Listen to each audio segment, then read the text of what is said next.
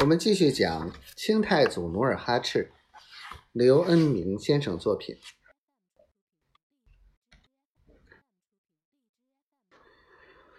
努尔哈赤从小骑马牧马，一眼便看出机关。原来尼堪外兰利用这里鼠多，有意在城墙下铺撒些杂草碎粮，把鼠引到关键的城口，使得。城下烂草里，遍布密密麻麻的鼠洞。平时马最怕踏上鼠洞，只要蹄踏鼠洞，前蹄立刻悬空抬起，身子竖立。骑马的人突然被甩到马下摔伤，或者被马踏死。努尔哈赤明白其中的奥秘，他骑在马上，对尼堪外兰黔驴技穷的伎俩又骂了一句。真损！马嘶人叫，城内射出阵阵飞箭。努尔哈赤马上命攻城的兵士撤到小树林。他在一棵槐树下站了许久，最后又叫刚撤回来的额亦都把泉水引进鼠洞区，把老鼠灌出来。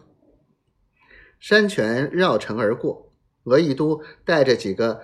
手握腰刀的兵士用刀挖出一道道短短的沟渠，泉水就淙淙的流过来，灌进鼠洞。一只只亡命的老鼠在墙下乱窜，不一会儿都隐藏在僻静的土沟里。扫除了障碍，接着攻城。这里城墙并不太高，骑兵们跑到城下，只要一直腰就可以。攀墙入城。卓罗从小在山里采猴头菇，练出一身攀树爬高的本领。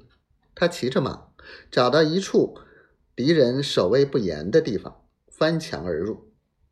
他贴着墙根儿，接连砍倒十几个尼堪外兰的亲兵老将，就打开了城门。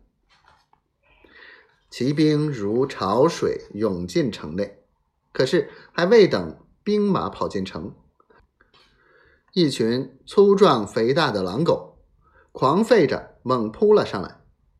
他们咬马的脖子，撕马的腿，开路的十几匹马被咬得乱蹦乱跳，一队人马堵在门洞里。